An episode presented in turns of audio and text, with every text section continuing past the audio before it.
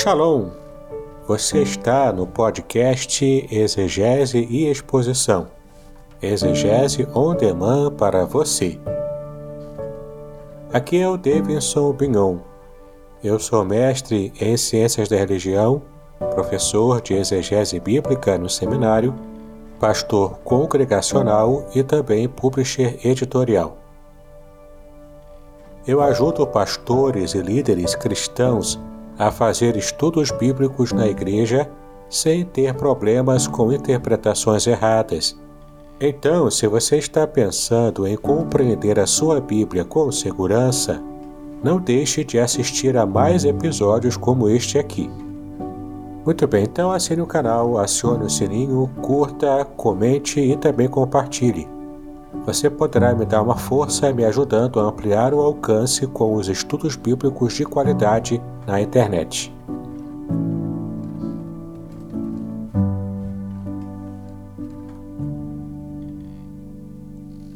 Então, pessoal, tudo bem? Estão me ouvindo aí? Sim. Beleza. Alguma Sim. pergunta? Fechou bem.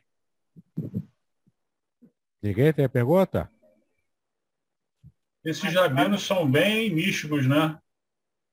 Essa questão da Isso. interpretação da passagem bíblica. Eu lembrei também da Cabala, né? Eles têm muita questão do É, misticismo parte entranhado neles, da- né? Essa parte sorte da, da exegese rabínica usa muito a cabala, usa os livros né, de cabala da, do judaísmo. A gente não, não vai buscar muito isso não, tá? Eles usam Com inclusive a gemátria, né? Que é fazer soma dos valores numéricos de cada palavra hebraica e procurar conexões com outras palavras que têm o mesmo que tem a, a- a mesmo, o mesmo somatório né, de, de uma palavra e, portanto, buscar alguma conexão lógica com uma palavra e outra que tem o mesmo aspecto numérico. Né? A gente não, não vai usar isso. Não sei se vocês já ouvi- ouviram falar de um livro chamado Os Códigos da Bíblia, de Michael Drosnin. Ele faz justamente isso. Ele faz um cálculo de, da buscando, é só na Torá, né? Só na esse tipo de trabalho eles fazem só com a Torá, que é o Pentateuco. Então o que, que eles fazem? Eles é, estudam o intervalo de palavras, de letras, né, palavras, e em determinados em determinadas lacunas né, de, de palavras para poder juntar, eles vão juntando e dizem, segundo essa teoria do Michael Drosnin, a, a ideia é de que a ideia é de que de, de tantos e tantos é, é, de tantos e tantos é, tantas lacunas de palavras, você consegue perceber uma mensagem codificada. Por isso que o nome é o Código da Bíblia. Isso junto com a gemátria, que é o cálculo de números, né, o cálculo numérico dos valores das palavras e a aproximação de duas palavras completamente diferentes, mas que têm o mesmo valor numérico, eles tentam fazer um esforço ali para fazer uma ponte, uma ponte semântica, buscando um significado oculto por aproximar duas palavras diferentes que têm o mesmo valor numérico. Isso para eles é, é tão sério que eles chegam a criar doutrinas dentro da, da cabala judaica com base nisso. Né? Para a gente, isso aí não tem valor nenhum. Para a gente são só coincidências. Né? Então, é, a gente só. Eu só estou falando isso para vocês para vocês saberem que existe, que, que eles levam isso a sério. Mas para nós, como estou falando, a nossa exegese, ela é uma exegese histórico-gramatical, tá? Ela é histórica porque ela envolve conhecimento histórico, cultural e é gramatical. Narrativo histórico, né? Isso é, é. E é gramatical porque o nosso esforço é usar a língua hebraica, ver a gramática, ver a sintaxe, ver a semântica, e até E o estilo, o estilo, vai é né, literário. texto o movimento do texto, como já expliquei nessa aula também. O estilo literário, né? É, o estilo literário, os gêneros literários, então tudo isso é parte do nosso estudo, tá? Mas isso não quer dizer que a gente vai desprezar totalmente. a gente vai reconhecer que eles usam essa, esse pshat, né? que é, é remes, é, trash e, por fim, o sod. Esse último, o sod, a gente tem um pouco de parcimônia para usar. Mas não quer dizer que a gente não possa usar. Né? Nesse livro do, do Salmo 23 também, eu usei ali um pouco de sod mas não fazendo essa, essas alusões é, totalmente místicas, né? mas é só para estabelecer mesmo algumas conexões que a gente não perceberia de modo geral. Né? Isso é muito comum na exegese rabínica. Ok? Isso, Bom, isso provém desde a antiguidade, esse, esse estilo de. Sim, na época de, de Jesus já existia a exegese já, já faziam esse uso do sod. Jesus ah, tá. fazia muito drash uhum. que, é, que é do Midrash, né? Ah, para vocês terem uma ideia, quando Jesus fala, isso aqui não dá para falar direito muito na igreja, né? Porque é, exige uma explicação mais técnica e na igreja não é lugar para você fazer explicação técnica de exegese. De é, você fala o Drash porque ele fazia referências a quando ele citava alguma parábola, ele poderia ali, né, ou contar uma fazer uma narrativa é fazer uma referência a uma palavra do Antigo Testamento. Ele fala de Daniel Isso. em algumas passagens. Né? Jesus né? fez muito. Quer ver? Uma técnica muito comum da que é antiga, né? Inclusive eu fiz uma série de pregações que vai estar no ar agora em março no meu canal do YouTube, que são as parábolas de Jesus no seu contexto original. Então, fique ligado, já entra lá no meu canal, vai ver a propaganda lá, já clica para lembrar ele vai estrear em março. Então, eu explico tudo isso. O método da parábola, por que, que ele falou em parábolas, como que interpretar, e interpretei mais três parábolas ali, à luz do contexto cultural do, do Antigo Testamento, né, judaico. Então, o que acontece?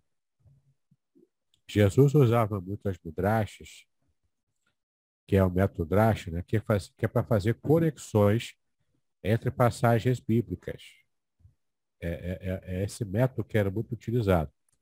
Os rabinos usavam muito isso. Inclusive, essa aqui vem a análise técnica, que não dá para falar muito com detalhes numa igreja, mas como aqui é o contexto de seminário, aqui é o local para falar sobre isso. Quando Jesus cita o Salmo 22, ele já estava lá é, sendo fustigado lá, carregando a cruz e tudo mais, ele cita o Salmo 22, ele, o primeiro versículo só que ele consegue falar. Já com a sua respiração ofegante, né, por causa da situação de, de tortura que ele estava recebendo, ele cita apenas o primeiro versículo, que é Deus meu, Deus meu, por que me desamparaste? É? Aí, para a gente que é ocidental, nós ocidentais chegamos a criar uma doutrina em cima disso. Qual é a doutrina? De que no momento da crucificação, do, da, de que ele estava sofrendo e depois de ser crucificado, criamos a doutrina do abandono de Deus de, é, perante o seu filho por causa do pecado. A carga de pecado Isso é largamente estava sobre Jesus. Isso é largamente isso fez, então, pregado por teólogos. Filho. Oi? Muitos teólogos defendem, né? Eu mesmo já preguei isso, na época que eu estudava a cultura judaica. Ou pelo, uhum. pelo menos não levava a sério né, esse estudo. No livro A Glória de Cristo, que eu acho que é do Tozer, Tozer acho que é do Tozer. É. A Glória de Mas Cristo ele fala exatamente sobre isso. Ele fala exatamente sobre isso. É, então, deixa eu terminar aqui a explicação. Então, quando Jesus fala, né, Deus meu, Deus meu, por que desamparaste? Isso vai vai é, contra ao caráter de Deus revelado em toda a Bíblia. Deus nunca abandona os seus filhos, mesmo Israel sendo levado cativo, coisa tal, Deus estava com eles o tempo todo. Deus não abandonou ninguém. Entendeu? Então não faz sentido por que, que ele, se ele nunca abandonou Israel, nunca abandonou nenhum dos servos dele, por que, que ele abandonaria o seu único filho? E aquele projeto todo de de salvação da humanidade, não faz sentido. Como se Deus tivesse asco pelos pecados da humanidade jogados sobre Jesus, como se ele nunca tivesse visto o pecado em toda a existência humana. Na época do dilúvio, ele viu o pior do que a humanidade podia fazer. E ele toma a decisão, mas ele viu, entendeu? Ele sabe do que a humanidade é capaz quando está longe dele. Então não faz sentido em, em, em nenhum ângulo faz sentido a gente tentar entender é que Deus abandonou Jesus ali. Então por que que Jesus falou, Deus meu, Deus meu, por que me desamparaste? Ele estava citando o Salmo 22, ele só conseguiu falar a primeira frase, essa frase curta. Por que, que ele só conseguiu falar essa frase curta? Primeiro, por causa da técnica que se usava antigamente, que era mesmo assim que se falava. O mestre rabino falava o começo do versículo e o aluno conseguia recitar de cor o, versículo, o, o, o salmo inteiro, no caso. É? Então, isso que Jesus fez, ele falou só a primeira frase, intencionando saber que o, aqueles que conheciam o Salmo 22 se lembrariam e tentariam recitar todo o Salmo.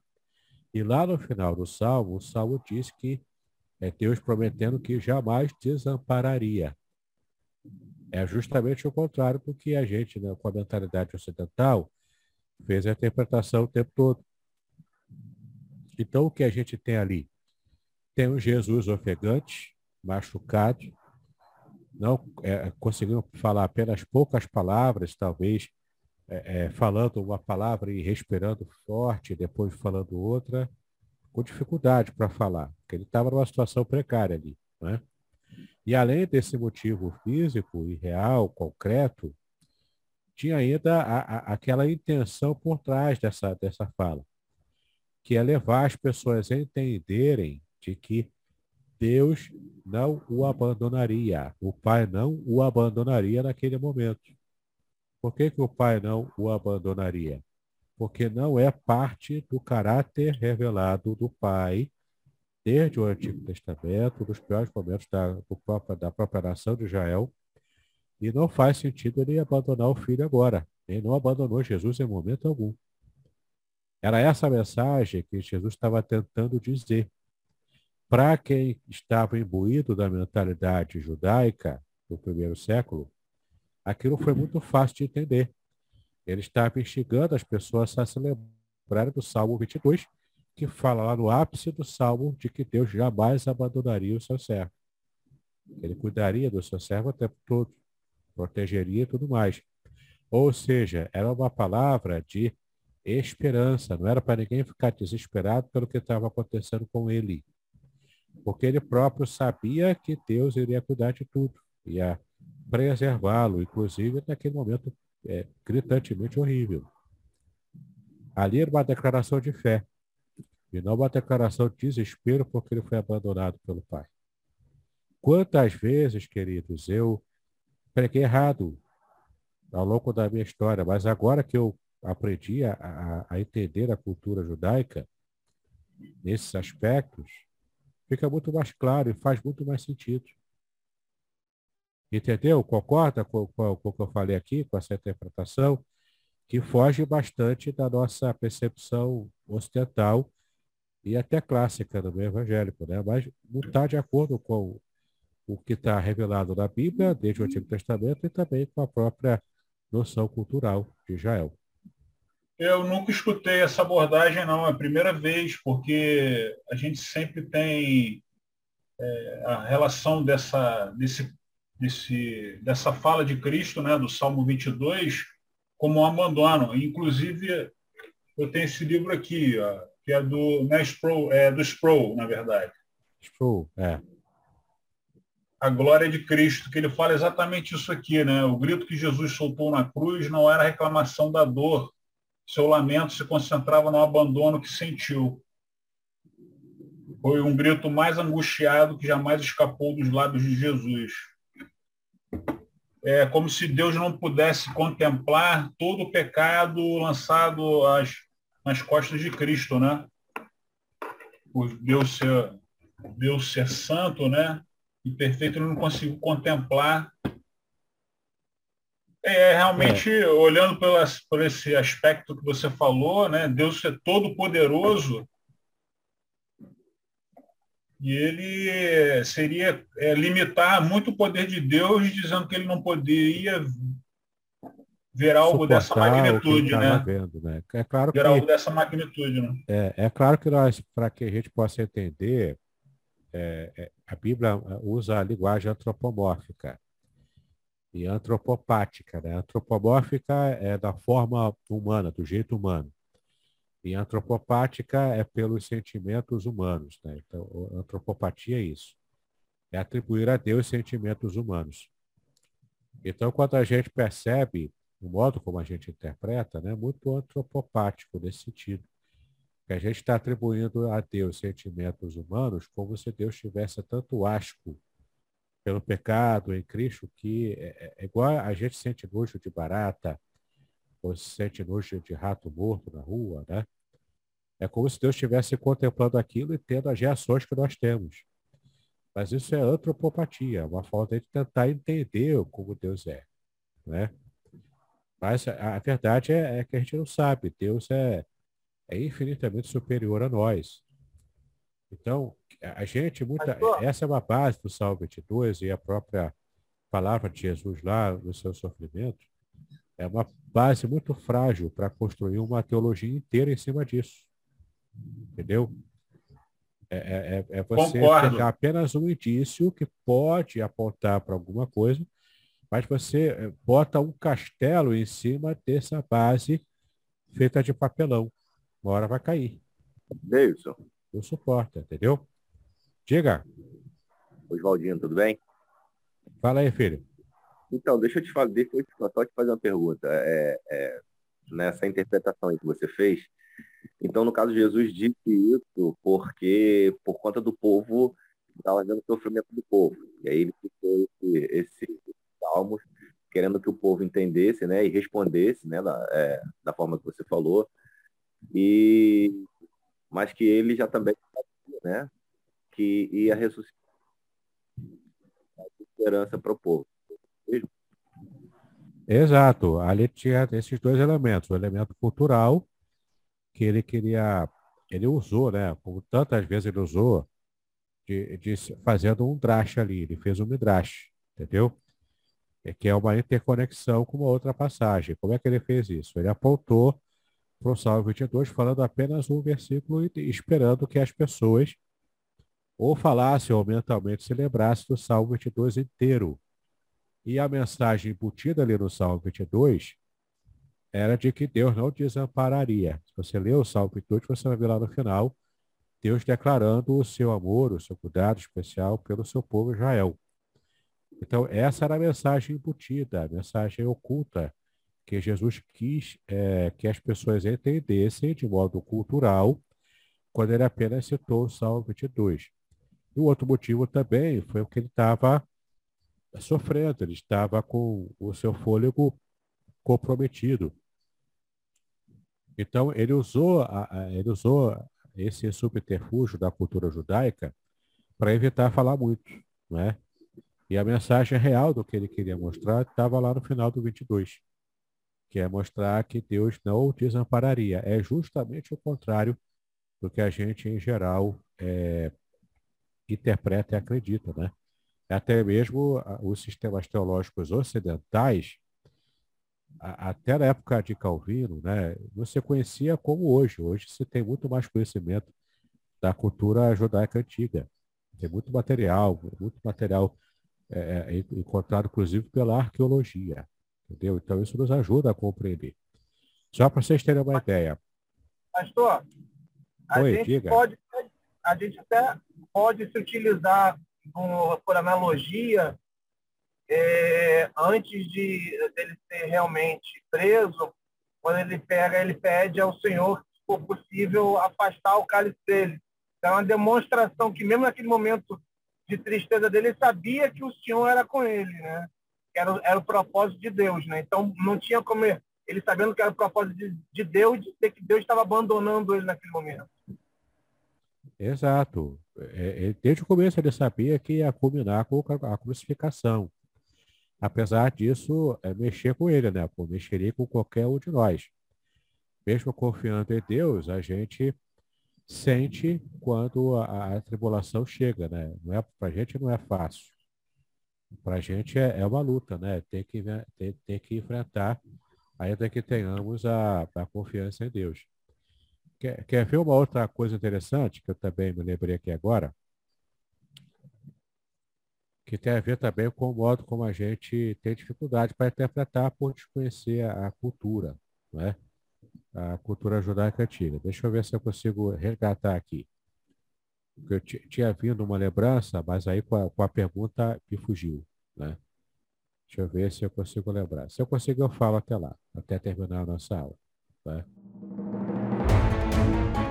Podcast Exegese e Exposição. Exegese on demand para você.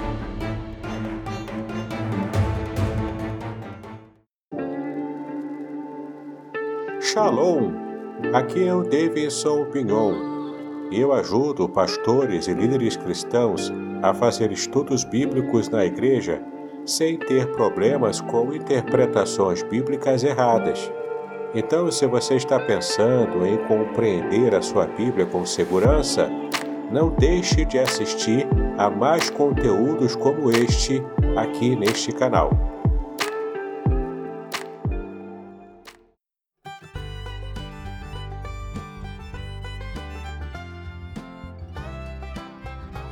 Shalom! Este é o testemunho do professor Samuel Monteiro do site Hebraico Pro ele recebeu o livro Revelações Originais do Salmo 23 e fala aqui sobre as impressões que ele teve sobre o livro quando ele recebeu. Confira aqui. Mas, gente, pode comprar, tá? Sem medo de ser feliz. Ficou muito legal mesmo.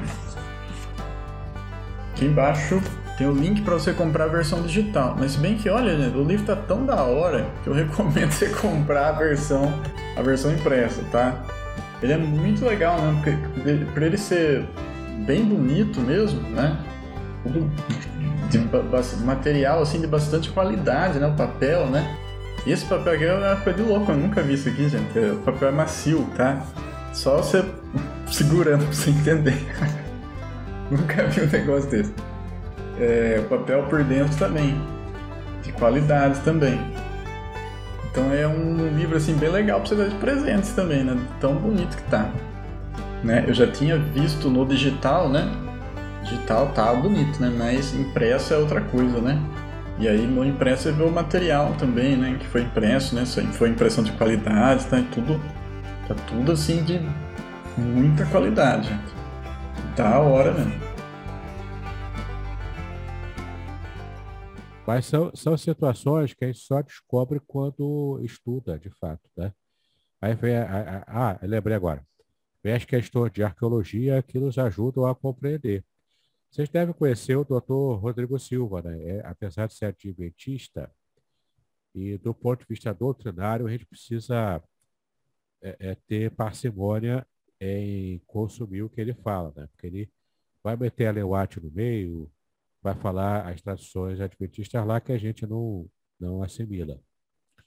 Mas quando ele fala apenas do ponto de vista histórico, arqueológico, ele é, o, é a melhor referência que temos no Brasil dessas disciplinas. E agora, em vez de falar do Antigo, falar um pouco da cultura do primeiro século já no Novo Testamento. Ele fala uma coisa que me deixou pensativo, porque isso foi uma descoberta arqueológica recente. Por que que, por exemplo, por que que deram para Jesus um caniço com uma esponja e bebida é, em vinagre? Só o que se sabia até então, antes da, dessa descoberta arqueológica, era de que o vinagre era uma espécie de entorpecente natural. É, é o vinho curtido, né? o vinho estragado ali, era, virava vinagre, né? Então, aquilo serviria como uma espécie de entorpecente para aliviar um pouco o sofrimento de Jesus naquela cruz. Só que o texto não diz que deram esse mesmo vinagre para os outros. Só diz que deram só para Jesus. E não faz sentido alguém entregar isso para ele com o intuito bom de aliviar o sofrimento dele. Isso ficou durante muito tempo na cabeça de alguns teólogos, né? De que poderia ser uma espécie de anestésico, como o Oswaldino está apontando aqui no, no chat. Só que tem uma, uma situação aí, não faz sentido darem só para Jesus, já que o sofrimento era igual para os outros dois também. E, e por que que dariam? Por que que teriam essa compaixão dele? Não é? é já que ele estava contado ali como um, um, um, bandido como os outros. Não, não, não, fazia sentido isso. Por que que deram então? Ele pediu água. Ele disse que estava com sede, na verdade. Levaram para ele uma caniço né, grande com uma esponja bebida de vinagre. A informação arqueológica dada pelo doutor Francisco Silva, é, Francisco Silva não, Francisco Silva já morreu, né? Ele é do Rádio Melodia. doutor Rodrigo Silva, né? É, por que que fizeram isso? Segundo o doutor Rodrigo Silva, existia os banhos, é, os banheiros públicos em Roma. Como é que era o sistema das latrinas em que as pessoas usavam os banheiros públicos para fazer as necessidades, o número dois, né? especialmente o número dois, porque como é que era o sistema? Eles usavam e quando terminavam o número dois, eles pegavam um caniço com a tal esponja embebida no vinagre, que é para disfarçar o mau cheiro. Então, eles, eles pegavam o caniço, espetavam a esponja que estava no vinagre e usavam aquilo para se limpar. Depois que acabavam de se limpar, eles colocavam de volta a esponja suja no vinagre, daquela água de vinagre suja com o resto de fezes dos homens, né, das pessoas. Então, segundo o doutor Rodrigo Silva, o que, que foi aquilo? Aquele, aqueles foram os elementos Aliás, é, é, eles não colocavam direto no vinagre, não, porque aí ia, ia ficar mais sujeira do que limpeza. Né? eles queriam meio que limpar a esponja. Tinham uma espécie de água corrente ali, perto do banheiro público. Então, eles passavam a esponja ali nessa água corrente, que levava a sujeira, e botava a esponja usada nesse vinagre, para outro usar depois. Agora, agora eu me lembrei corretamente. Então, o que acontece? Quando eles pegaram o caniço com a esponja bebida em vinagre, era esse tipo de esponja. Devia ter algum banheiro público perto de, de onde ele foi crucificado e fizeram aquilo não para aliviar o sofrimento dele, não pra, muito menos para matar sede, porque vinagre não mata a sede, aumenta até a sede. Ele estava com sede. Não fizeram aquilo para aliviar o sofrimento dele, foi para piorar. Foi uma espécie de é, é, Humilhação, uma, uma né? forma né, de estar humilhando ainda mais o, o, o Senhor Jesus daquela situação precária que ele já estava. Por isso que ele mordeu a, a, a, a esponja, bebeu, é, é, não bebeu, ele só caiu na, na boca dele a, a, aquele vinagre, que é, já sabe agora qual é a procedência, e ele cuspiu, ele não engoliu. Não é porque ele não queria é, é, é, ter alívio do seu sofrimento. Não, o que ele mais queria era ter alívio. Era o que ele mais queria. Ele, por que, que ele cuspiu? Porque ele sabia de onde aquilo vinha. Entende? E aquilo foi terrível, porque foi mais um degrau de humilhação que Jesus passou e a gente não percebeu por falta desse conhecimento que a arqueologia recentemente nos trouxe. Percebe como isso é, cria uma camada a mais de densidade naquilo Totalmente. que a gente percebeu que Jesus é, é, passou na cruz? Totalmente. Mais uma grande camada, né? Uma camada é, bem. É uma camada de nojo, entendeu? De humilhação completa. Muita humilhação, né? Eu, Além do que ele passou, a, mais isso. A, então, eu aconselho a vocês a não pregar sobre isso na igreja que eh, gera aquela reação de asco, né, de nojo, que não é legal você aplicar isso na igreja. De repente, só numa escola bíblica dominical, mas sabendo explicar, porque você pode ter problema com isso lá. Tá? Mas essa é uma informação recente, os povos, os professores antigos, o pessoal lá de 10, 20, 30 anos atrás, não tinham acesso a isso. E a gente só está tendo acesso agora, né? Por causa de, dessas descobertas atuais da arqueologia. Então, veja como faz sentido, faz muito mais sentido. É uma luz que se acende na nossa mente para certos detalhes que a gente não tinha como saber, porque a gente está distante da cultura e, e do, do modo de vida do povo antigo. Entendeu? Beleza? Tá tudo tranquilo? Tudo tranquilo. A gente fica até meio chocado, né? Fica. Procura lá, procura na internet, você vai ver no é, YouTube. Você falou isso agora, a cabeça fica até pesada. Fica, eu sei. Complicado. É, é, é, eu também fiquei, eu fiquei com o coração pesado quando eu soube disso. Eu estou tendo esse sentimento agora. É. Sentimento é, horrível. Coração pesado, de ver porque o, o quanto a gente nem percebia esse tipo de, de situação que foi um degrau a mais, né? E, e do ponto de vista psicológico, doeu bastante. Não sei se no mesmo nível da, das chibatadas que ele recebeu, enfim, mas é, foi também. É porque é, quando foi dado ah. é, esse vinagre, ele já estava numa condição precaríssima, né? Já.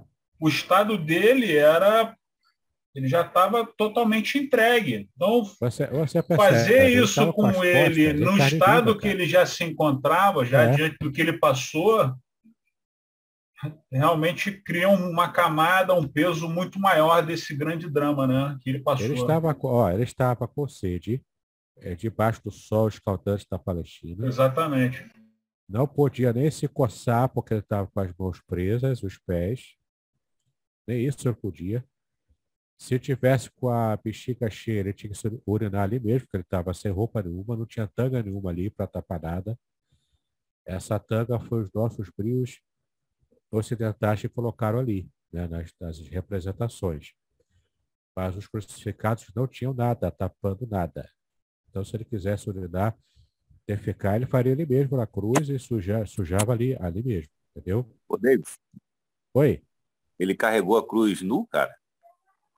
Não, aí ele foi crucificado não, né? só, nu. Da, só na hora da crucificação. É, na hora que ele foi crucificado, levantado, ele estava nu. Caramba, que doideira. Mas durante o trajeto, não, ele estava com roupa. Muito Tanto loucura. que a Bíblia diz que lançaram sorte sobre as roupas dele. Foi quando tiraram para ele ficar nu. Entendeu? É verdade, é verdade. Na hora da crucificação. Tem também a Salmos, se eu não me engano, né? Salmos, acho que 10 ou 11, 12. É, assim. também a Salmo messiânico também. Ou seja, então, o estado de humilhação dele era muito maior do que é retratado, né? É, com certeza. Mais ou menos aquilo que, o, que a paixão de Cristo fala mesmo, mais ou menos aquilo lá. Né? Então, é, olha só, ele estava com as costas de carne viva, de tanto apanhar, né? Sangrando aquela fronte que sangra muito aqui. Então, aquele escorrendo pelo olho, pelo nariz, pela boca, ele não podia nem passar a mão assim para tirar. É isso. Né? Aqueles instrumentos que usaram para A madeira ele. da cruz era grossa, era madeira rústica, não era essas cruzes bonitinhas, envernizadas que a gente vê, não. Era, era, ou era de árvore, podia ser de árvore, ou era madeira, mas sem nenhum tratamento. Era aquela coisa bem grossa, bem dura mesmo. Né? E a carne dele, nas costas, encostando na parte da, dessa madeira aquilo roçava, talvez entrava a farpa lá nos, nas feridas dele. Tudo, entendeu? É, é tudo para piorar, é, era tudo para causar dor, não tinha sentido dar, não faz sentido nenhum. A, a, a, ideia era o oposto, era fazer o, o sofrimento piorar. Era essa a ideia de qualquer crucificado. Era causar mais sofrimento do que o normal entendeu? Deram o vinagre por uma, por uma intenção de humilhação, humilhação pública, mais do que o que ele já, já estava tendo. Percebe? Isso você falar da pecha de que Jesus teve também ao longo de toda a sua vida, de ser filho bastardo. Porque aquela história de que ele foi gerado pelo Espírito Santo Maria e José acreditaram. Mas aparentemente nem mesmo os irmãos de Jesus acreditaram. Entendeu? Então, é, é, é muito. São muitas questões, cara, culturais que escapam a gente. E a gente perde a dimensão do impacto do que foi a crucificação de Cristo. Isso para falar do Novo Testamento. Sem falar em Antigo, né? Que é que tem mais tempo ainda de distanciamento nosso. É bastante interessante para você se envolve com esse estudo. Beleza? Mais alguma pergunta, comentário? Aqui, pastor. Uh, Diga, já. Eu ouvi, não me recordo onde eu estudei, que a cruz era feita por medida. Isso realmente acontecia? A cruz era feita por medida do, daquele que ia ser crucificado ou não? Porque a pessoa não, que... Eu, eu não sei qual é a fonte que você viu isso. Uhum. Mas eles, eles queriam ter o menos trabalho possível com esse, com esse tipo de coisa, entendeu?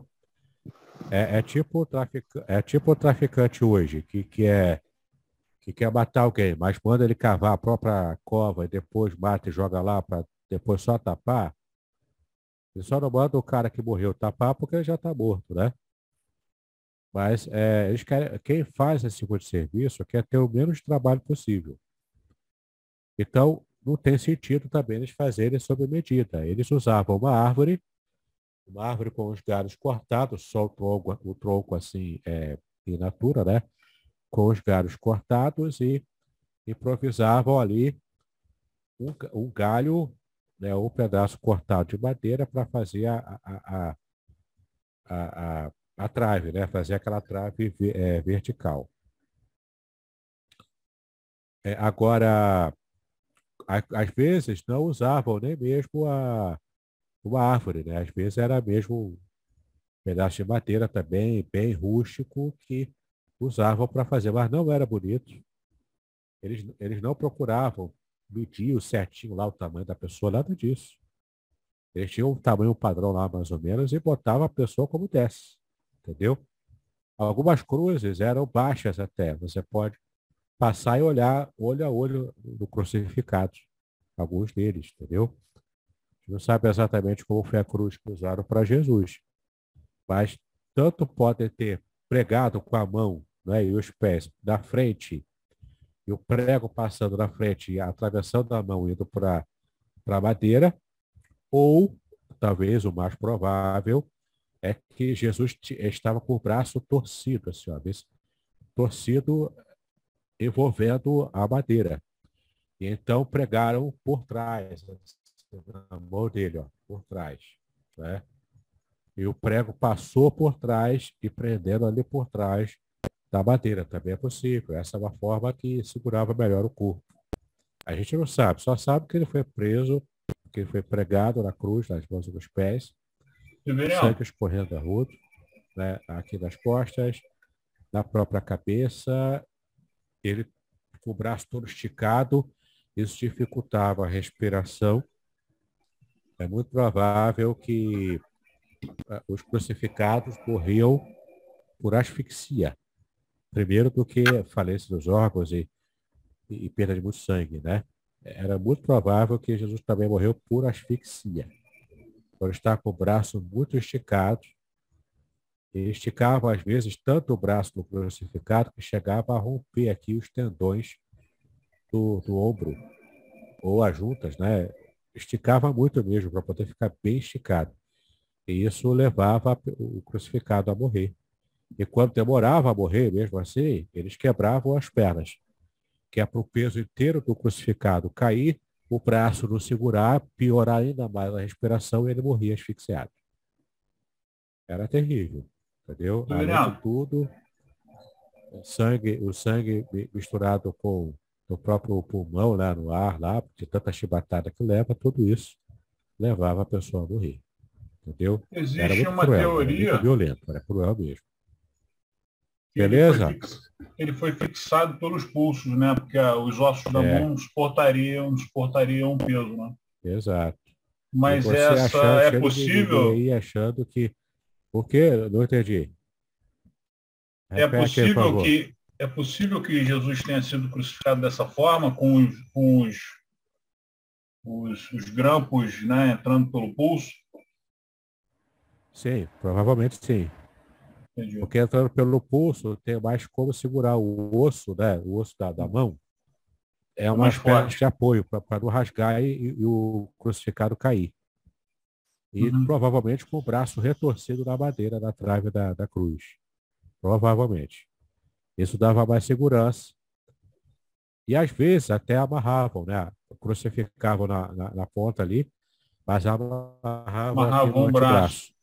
Passavam, passavam uma corda amarrando para dar mais segurança, entendeu? Que é Porque para parar para pensar, se o crucificado é, é, é preso de maneira errada, ele vai soltar o braço.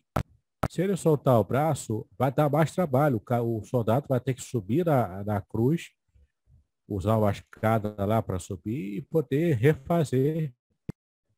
Entendeu? Então, não era jogo. Eles faziam de modo a, a, ao, ao crucificado não conseguir se soltar. Porque não é jogo para não dar retrabalho, entendeu? Para não dar mais trabalho do que o que ele já tinha tido para poder prender. Beleza, então? Acho que vocês não vão nem querer dormir hoje, né? Depois disso aí que a gente falou aqui. Mas isso aqui é. É, não tem nem como você pregar o negócio, falar nada disso na igreja, não tem nem como. É, pois é, é complicado. É. Senão é, vai ficar é muito pesado o culto. Entendeu? é muito pesado para falar no culto domingo à noite. É. Né? Embora no máximo aqui né? mesmo no seminário. Isso daí... É, isso aí vai sair é só para conhecimento nosso. Aí você não, fica é lá, né? ô Vilela, você fica lá de mimimi, porque Deus não te deu um carro do ano, não te deu um iate, ah, nem penso nisso. Todo esse sofrimento de Cristo fosse para te dar vida boa. Nem né? penso nisso, nem penso, graças você, a Deus. Então, você com a sua pregação coaching, parar para parar para refletir, entendeu? Parar de pregar essas coisas aí. E falar a verdade, cara, entendeu? É por isso que eu estou aqui, para arrancar de mim as heresias. É, então, é isso aí. Muito bem, agora o que eu gostaria de ver é a sua participação. Entre em contato comigo, compartilhe a sua experiência comigo e quem sabe até se você enviar em formato de áudio, eu possa aproveitar a sua experiência para apresentar no próximo episódio do podcast Exegese e Exposição. Eu sou Davidson Bignon e eu ajudo pastores e líderes cristãos a fazer estudos bíblicos da igreja, sem terem problemas com interpretações erradas. Se você então está pensando em compreender a sua Bíblia com segurança, não deixe de assistir a mais episódios como este aqui. Então, assine o canal, acione o sininho, curta, comente e também compartilhe. Ajude-me a ampliar o alcance com estudos bíblicos de qualidade na internet. Que Deus abençoe os seus estudos, paz e bênçãos sobre a sua vida.